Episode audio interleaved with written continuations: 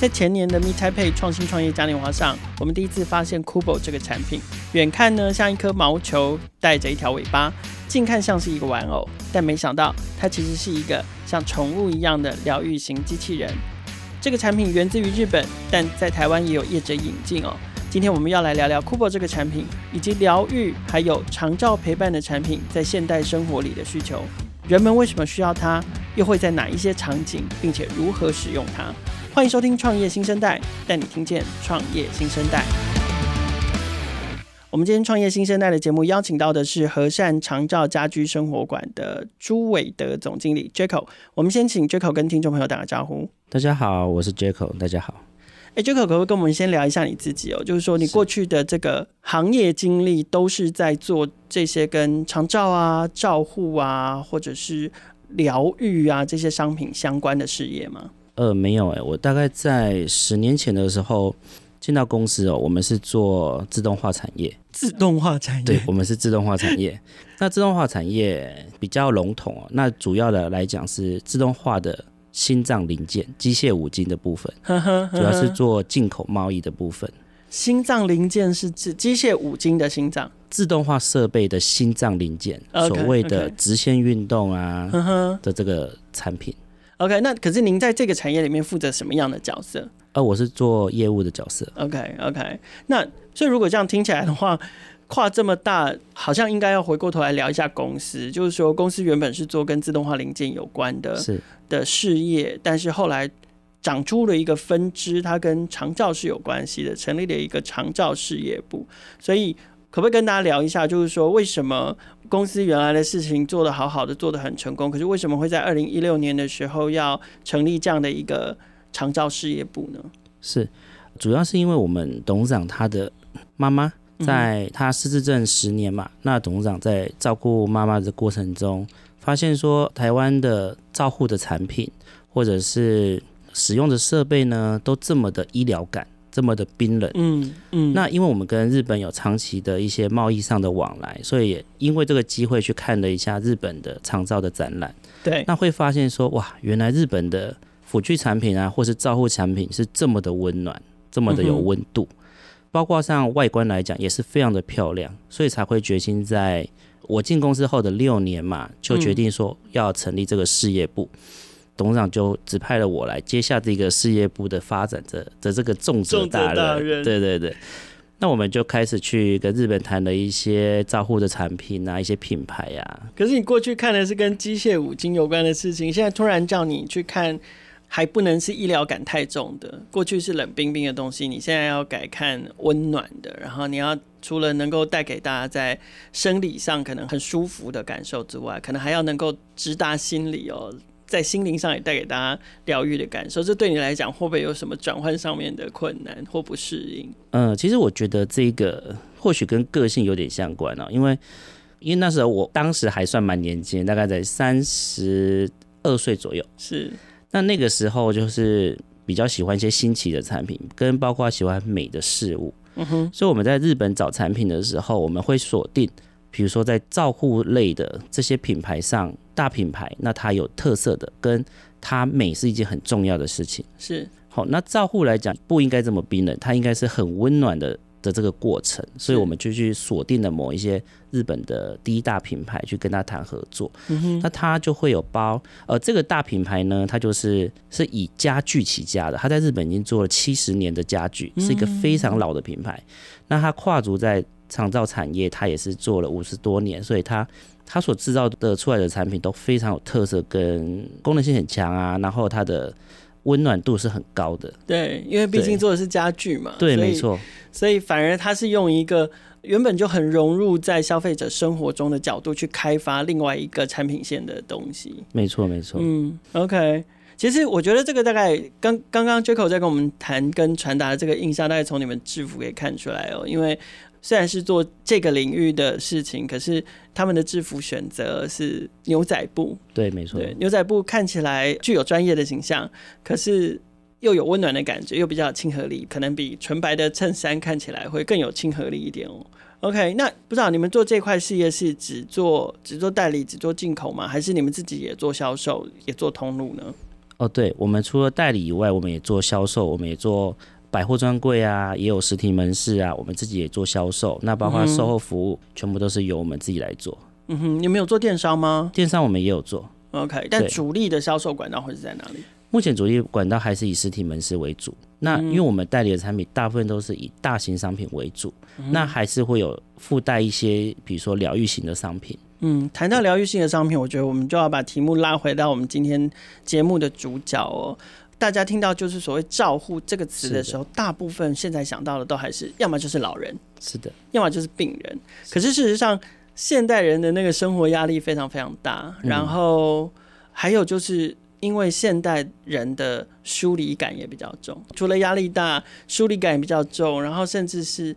独生子女也越来越多，嗯，然后有些人的朋友其实是越来越少的，所以当然了，我们不乏我们会在社会新闻有上面有时候都会看到有一些人因为孤独，所以在生活上面出现了一些变故，或者是出现什么样的困难。嗯，那这也是为什么我们今天想要来聊聊这个疗愈系产品的原因哦。他们是专门要拿来专门只针对说老人家或者是病人的需求的，他其实是希望针对在现代文明社会里面每一个。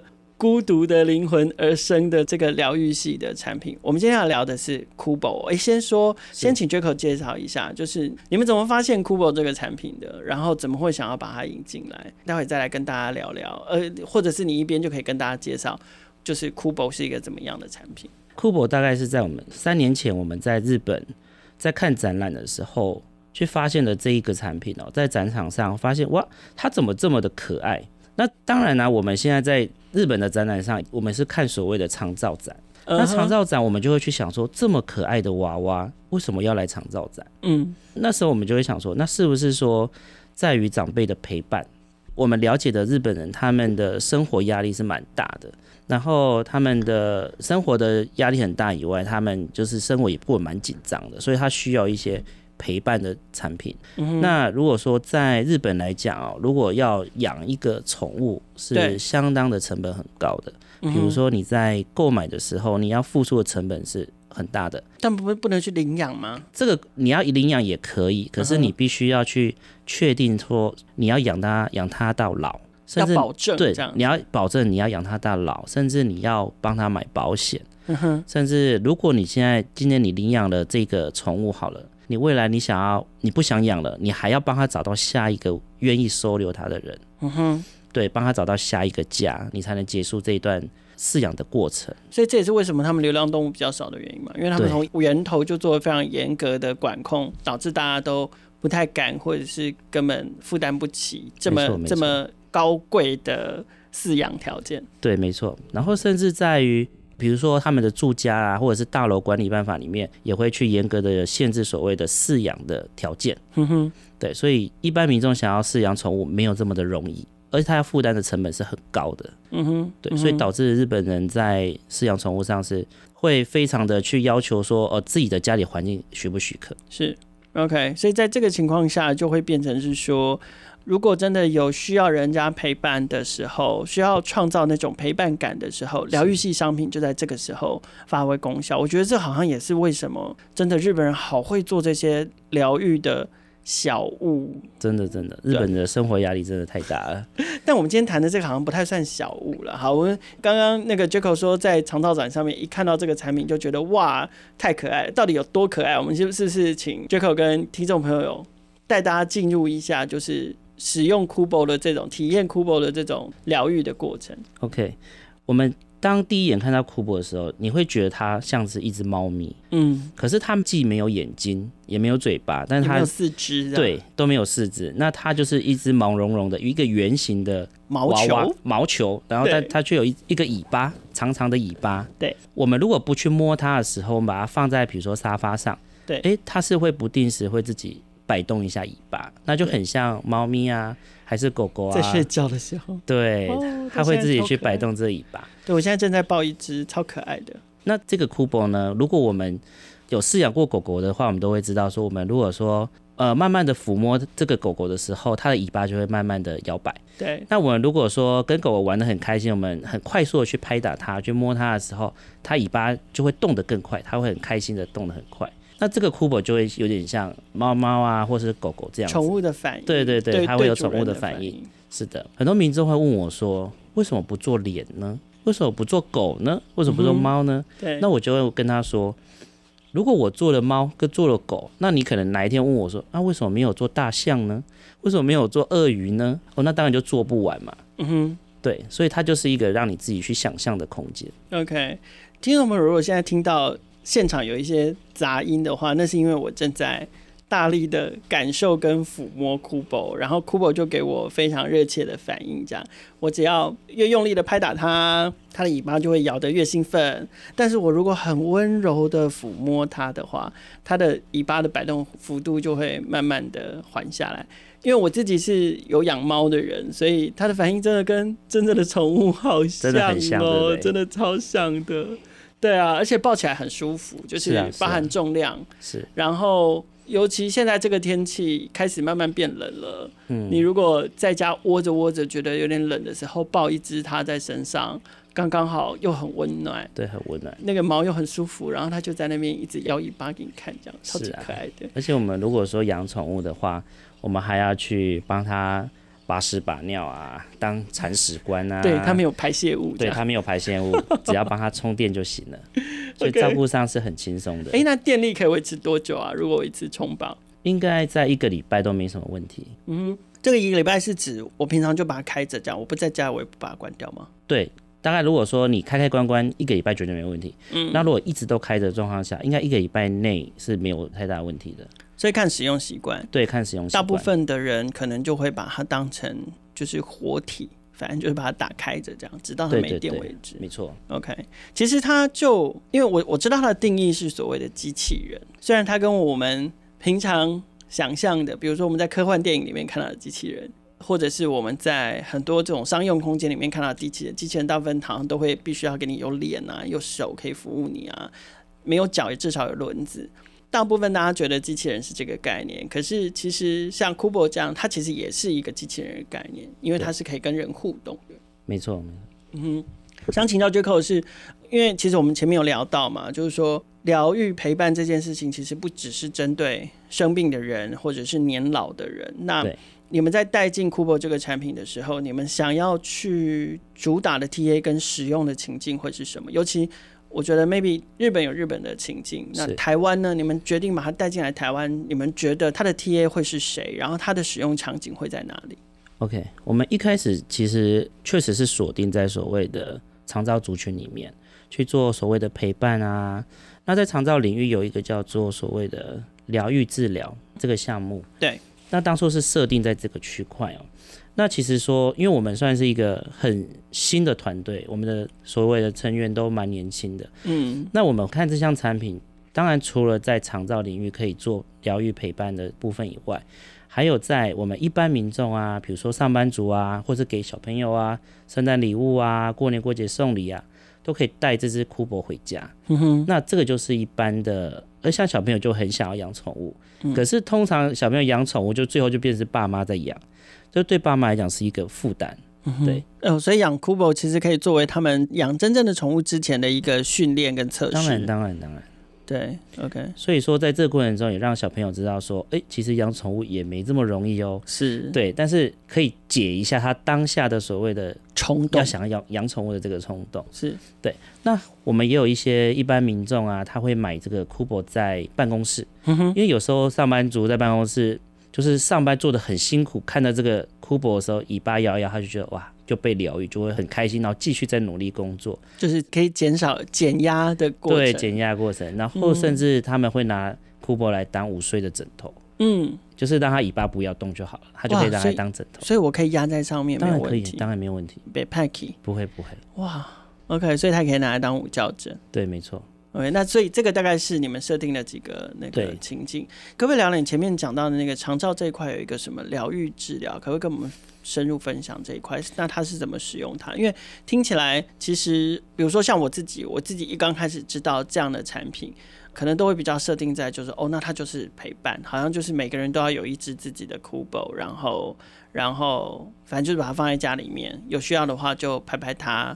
等等的。可是刚刚听 Jaco 介绍里面，它其实有蛮多种不同的使用方式，它并不是一个可能必须要长期或长时间使用，它其实是可以作为你生活之中的点缀的。那相同的方式一样吗？在长照里面，就是说它是每个老人一人发一支，这样就叫做疗愈跟陪伴吗？还是它有什么样的？功能，然后搭配什么样的呃训练或课程也好，可以帮助加到长照这一块去。我们最早期的所谓的疗愈治疗来说，哈，我们一般都会想象以前有一些娃娃，嗯，那这些娃娃呢，在日本他们就会做的很细致哦，就是说他的手脚可动，甚至你可以脱衣服，帮他穿衣服、穿尿布啊，甚至帮他洗澡啊。那像我们在代理日本的产品的时候，我们的这个娃娃部分，它还一只娃娃都有一只它的专属的个人的小床。是。那小床上呢，有一颗小枕头跟一个小棉被，就是这个是一整组。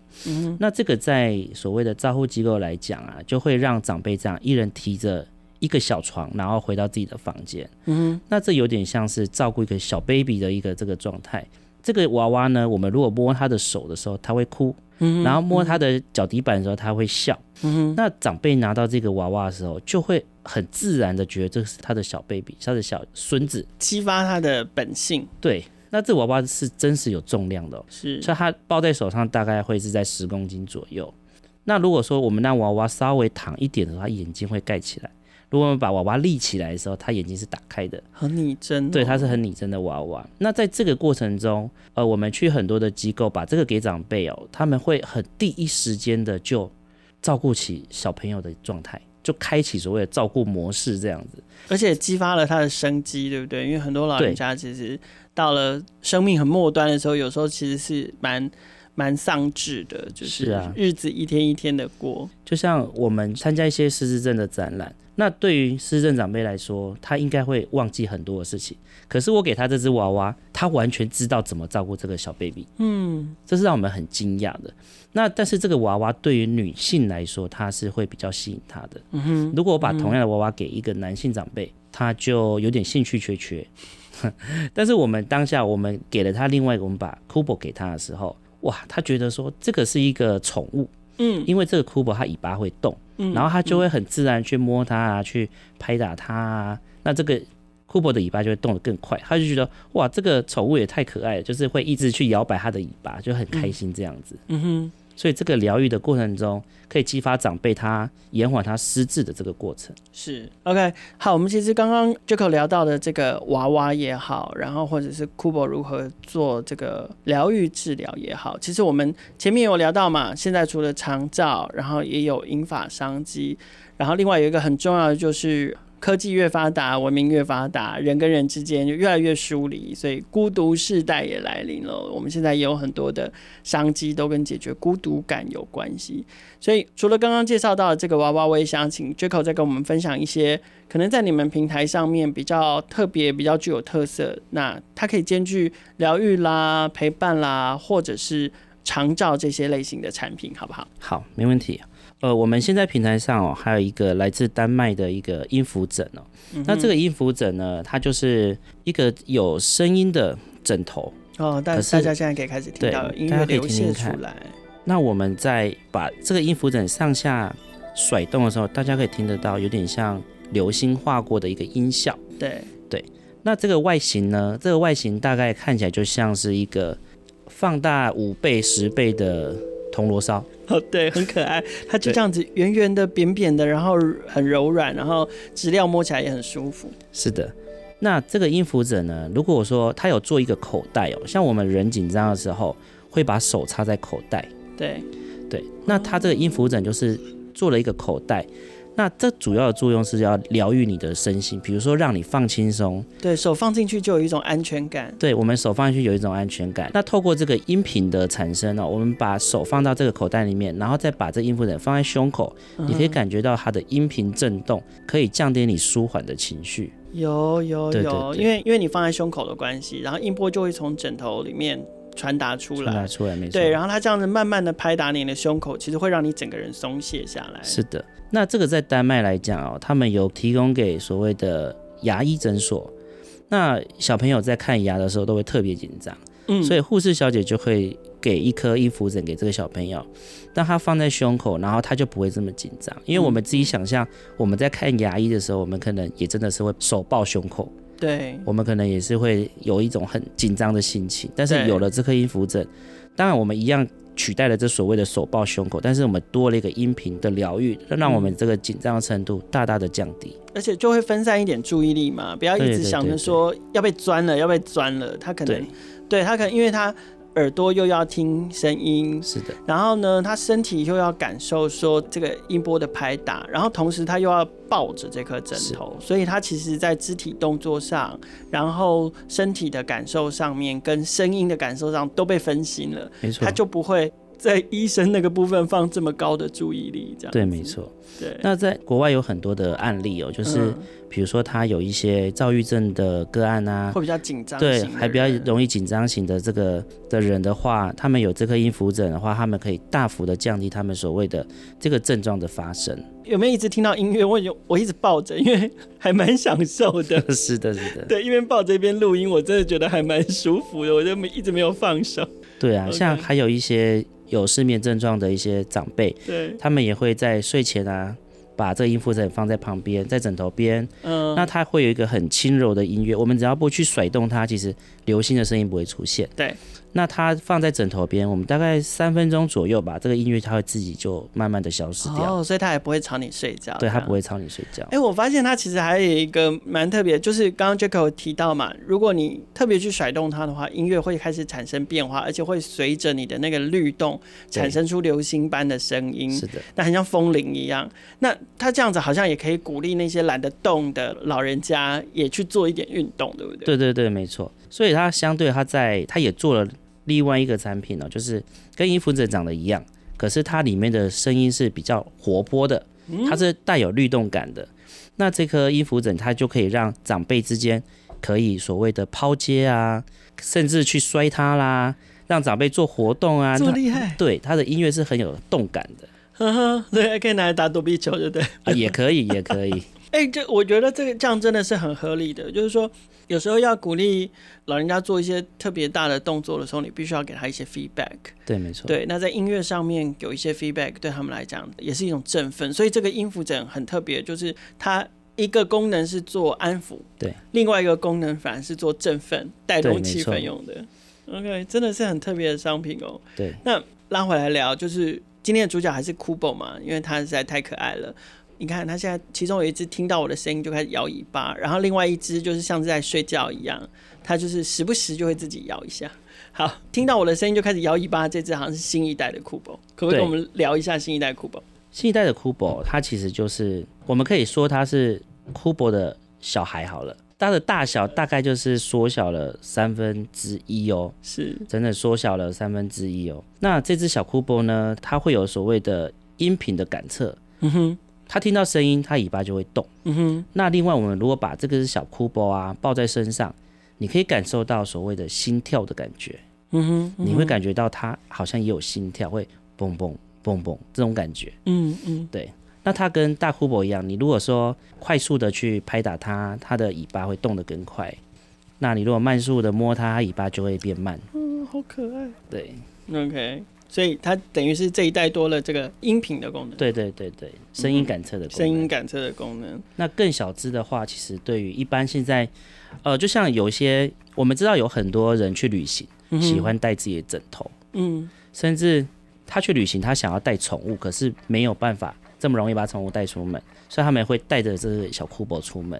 所以希望这将来有机会也可以取代，变成呃小孩子成长过程中的那条小贝贝。对，就是有一些小孩，就是小贝贝会从小时候，然后一直到十八岁都舍不得丢掉。没错。希望 Kubo 可以成为小孩的小贝贝这样子，所以对，我们去露露营都可以带着它。是。OK，那你们接下来会在哪里？因为我知道你们刚刚结束了一次的这个群众集资的计划嘛，那接下来你们预计会在透过什么样的管道去推广？